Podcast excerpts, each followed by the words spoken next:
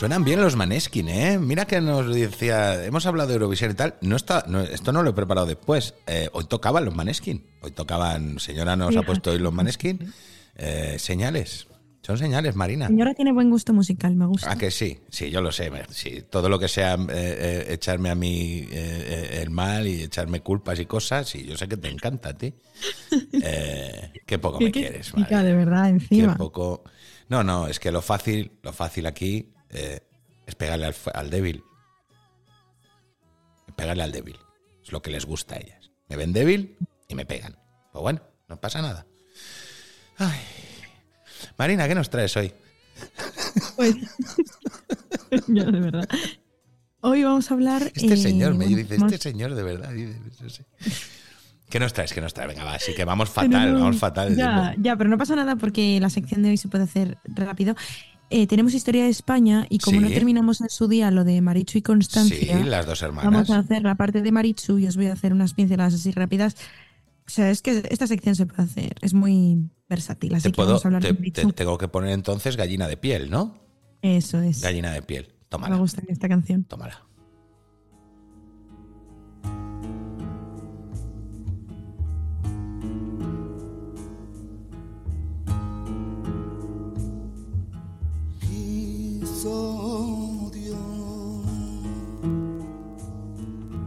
Con su poder.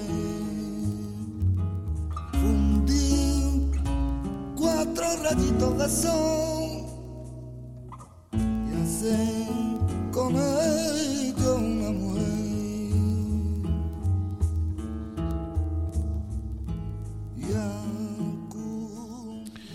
cuéntanos, eh, teníamos dos hermanas, una era muy roja, muy roja y la otra era muy azul, muy azul, ¿no? Y eso es. Hablamos de la roja y hoy toca Marichu de la Mora. Cuéntanos. Parecemos eh, la educación pública hablando solo de la roja. Sí, sí, sí.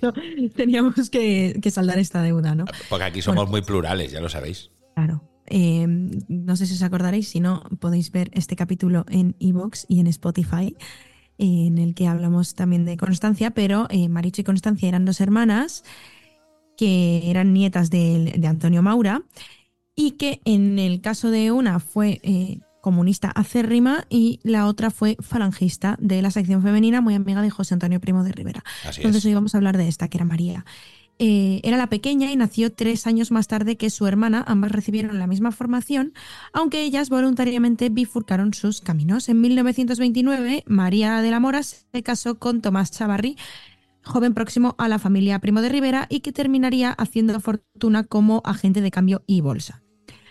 Chu había conocido a José Antonio en el domicilio de la marquesa de Argelo, no, de Agrelo, perdón, donde acudían a jugar al póker. También era amiga de Pilar, con la que asistió a muchos mítines de la organización política de Falange. Y en 1934, con el nacimiento de la sección femenina para integrar a las mujeres en este movimiento, Marichu entró a formar parte de la organización.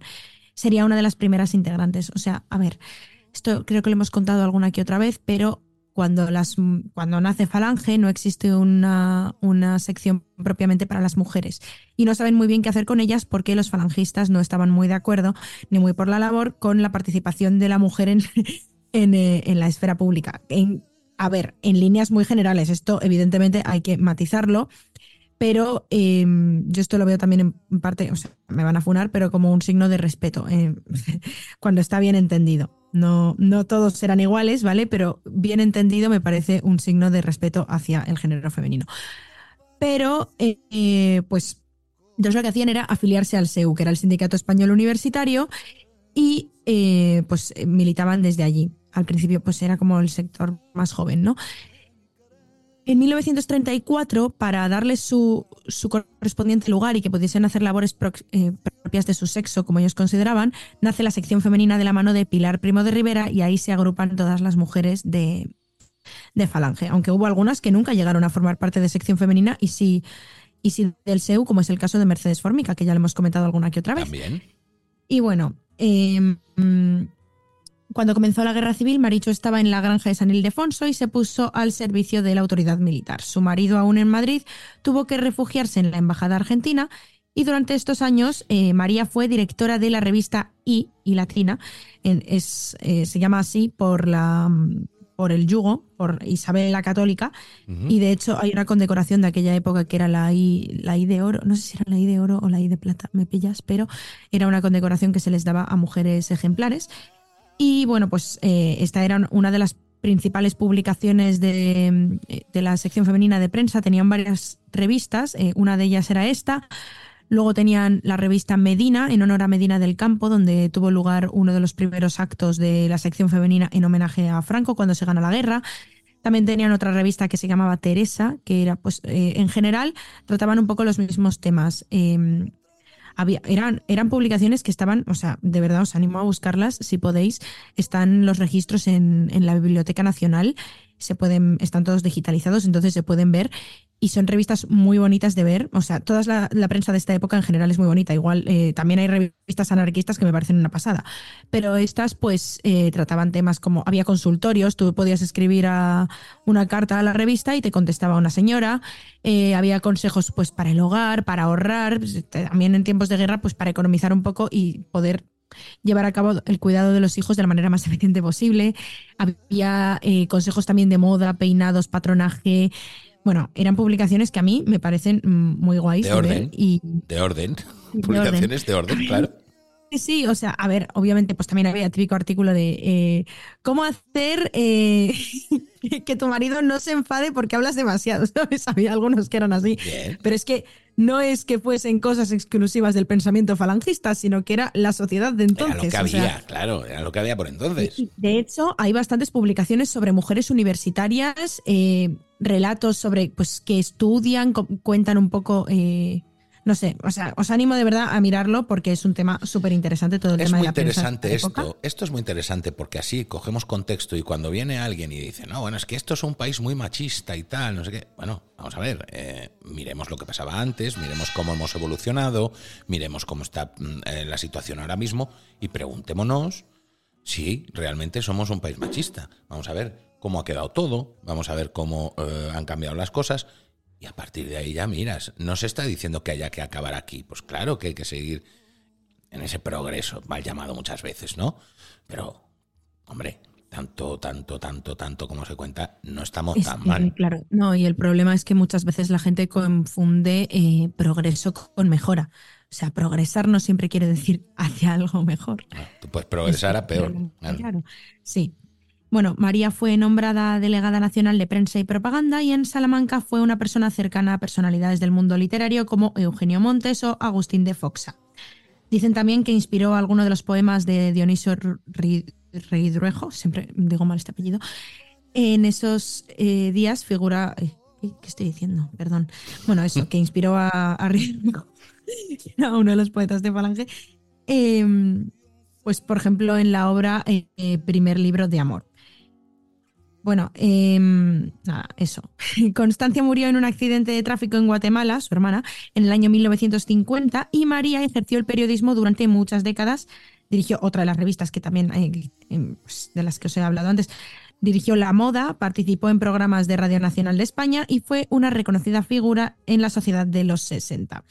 Falleció en su casa en Sotosalvos, en Segovia, en el año 2001. O sea, una murió mucho más joven que la otra. Y bueno, es que además Constancia estaba en el exilio porque se tuvo que ir. Claro. Era la, recordemos, era la mujer del jefe de aviación republicana, bueno, de un militar. Y, era de un militar del aire.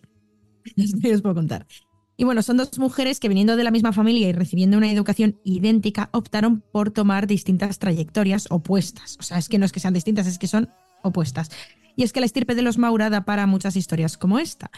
Y yo es que aquí me pregunto, o sea, esto de la, las ideas y, los posicionamientos y tal, ¿van en cada uno? O sea, ¿nace, ¿naces con ellos o es que no sabría cómo... cómo eh, Proxy nos dijo que sí.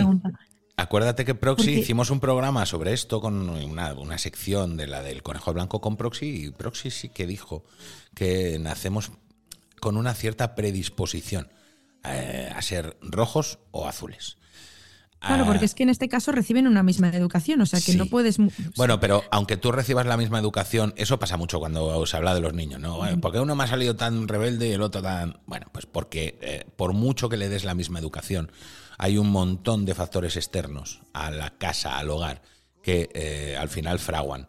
Y al final eh, son los que te forman como persona. Amigos, eh, amores, desamores. Hay un montón de inputs que, que te vienen desde fuera que no, no, son- no pueden ser obviamente idénticos en, entre, eh, en dos personas, ¿no? ni aunque sean hermanos. Y es eso, yo creo, lo que al final acaba decantando. Pero si lleva razón eh, Proxy y vamos con una predisposición, pues en este caso podríamos estar hablando de que una de ellas tiene predisposición hacia un lado y otra de ellas hacia otro. Y luego lo que vas buscando es reafirmar quizá ese instinto ¿no? que, te lleva, que te lleva a pensar ciertas cosas. También te digo que yo, eh, leyendo tan- mm, cosas sobre la juventud de esta época, que a mí es un tema que me interesa un montón, especialmente las mujeres de esa época, porque eh, muchas se conocen y otras no. En el caso de las mujeres de la sección femenina, que por eso las traigo siempre aquí, eh, lo que había era una... O sea, no me parecen tan distintas, ¿me explico? O sea, la, la expresión y la manifestación de ese impulso interior sí que es diferente. Pero eh, siempre suelo rescatar una frase, que es que no la tengo a mano, pero que leí en un libro sobre la, supuesta amistad entre eh, Federico García Lorca y José Antonio Primo de Rivera, que dice que eh, a estos jóvenes de entonces no se les puede reprochar, eh, o sea, se les podrán reprochar la validez de sus ideas y de sus formas de expresión, pero nunca ese impulso por cambiar las cosas, por hacer un mundo mejor. O sea, es que es como la frase esta de eh, con tus monos azules y mis camisas azules hagamos la España que estamos soñando, ¿no? Es Pues que, es que a las voy. ideas, las ideas son un pequeño mm, trocito de nosotros. No lo es todo. Eh, tú puedes estar en desacuerdo con alguien eh, ideológicamente, pero luego tener unos valores parecidos. Y que luego Sí, tú seas como persona muy parecida. Afortunadamente no todo es ideología. Y aunque sí hay frenotipos, eh, lo hablamos muchas veces, pero afortunadamente la ideología no es... eh, yo no la veo tan clave. Veo más clave valores, veo más clave eh, otras cosas. Por eso hay ideologías diferentes, puedes encontrarte con dos muy buenas personas. Lo que pasa es que una está equivocada y la otra no. Sin más. Eso es, no, o sea, lo que decimos siempre, ¿no? Hay dos tipos de opiniones en esta vida, la mía y la incorrecta. Luego hay, déjame que te, déjame que te lo hago rápido. Luego hay más gente, ¿no? Más No, personas. no, espera, espera, Ah, es que, es que no, no, no, lo que voy a hacer, porque esto lo quiero hacer despacio, simplemente os voy a mencionar eh, otros nombres que podemos Sí. tratar en esta sección, pero simplemente voy a daros los nombres para que os quedéis con ellos y, y ya hablaremos, pues, de, por ejemplo, Rosario Pereda, eh, Magui de León Llorente, estas dos eran se dedicaban al ámbito de la educación y de la enseñanza. Tenemos luego a Carmen Werner, Teresa Loring, eh, Belén Landaburu, que esta además sigue viva, Mercedes Sanz Bachiller, Dora Maqueda, Clara Guzmán y más, porque es que tengo una lista como muy larga de mujeres sobre las que yo personalmente siempre he querido saber más y que por desgracia, por ejemplo, de Mago y de León, que eh, hay libros que se siguen, o sea, bueno, no están, están descatalogados, pero se pueden comprar. O sea, se pueden. Si alguien me quiere regalar un libro de esta señora, yo lo dejo ahí. Eh, pero es que no se tienen nada de información, no hay nada de registros por ahí. Y entonces yo, pues es como que me siento con la deuda moral de hablar de estas mujeres que de verdad tienen aportaciones muy interesantes y no se conocen simplemente porque eran de la sección femenina. Claro. Y solo por eso ya merece la pena hacerse un ratito y hablar de ellas. Las 11 de la mañana, 10 en las, en, la- en las Islas Canarias, ya hemos echado otras cuatro horitas de radio. La radio no para, ahora viene, mira, ahora viene Alicia, mira. Hola amigos, Alicia Bodalo de nuevo con vosotros, vuestra presentadora favorita de lunes a viernes en el programa de Crónicas Locas de once y media a doce y media. No os lo podéis perder, un programa lleno de noticias de todo tipo, tristes, alegres, más divertidas, menos divertidas, pero siempre con gente estupenda, colaboradores estupendos y todos los días, no lo olvidéis, de once y media a doce y media, Crónicas Locas. Pues ahora llega Crónicas Locas después de, de- de un ratito de música a las once y media. Eh, dije que ayer era el visillo, porque era jueves ayer. No, resulta que jueves es hoy. Ah, y yo, y yo te Claro, dije, sí, es y tú me dijiste, es jueves". verdad, son los jueves. No, pues es que resulta que el jueves es hoy, así que me parece que el jefe mm, entra en el visillo hoy. Eh, chicos, la de siempre, agradeceros un montón todo lo que hemos hablado por el chat, agradecer las eh, informaciones que van llegando, las soltamos. Bueno, ya sabéis, como no somos periodistas, podemos, podemos hacer estas cosas. Y Oye, yo soy agradeceros. periodista. Qué mala, pero soy Bueno, es periodista. verdad, Marina, Marina sí lo es, es verdad. Es nuestra excusa, es la, es la, la periodista de la casa. Y eh, de verdad que muchas gracias, que ya nos seguimos eh, viendo por el chat, nos seguimos viendo por Twitter, seguimos hablando, ya sabéis, nos decís todo lo que queráis, nosotros lo leemos. Otra cosa ya es que os hagamos caso. Eso ya es otro rollo. Eh, Marina, ¿bien? ¿Hoy? Gata. Sí, ¿no? Bien, muy bien. Mañana viernes Hoy, ya. También, también estaba descansada. Es que es Lo increíble. sé, si es lo, que lo que es la vida. Hay que ordenar, hay que ordenar la vida, amiga. Hay que ordenarse en la vida, estamos. que luego eh, vienes más vienes radiante cuando duermes. Cuando no también, ¿eh? Chicos, chicas, niños, niñas, señores, señoras, como siempre, volvemos mañana, si Dios quiere. ¿A qué hora, Marina? A las por fin, 7 de la mañana.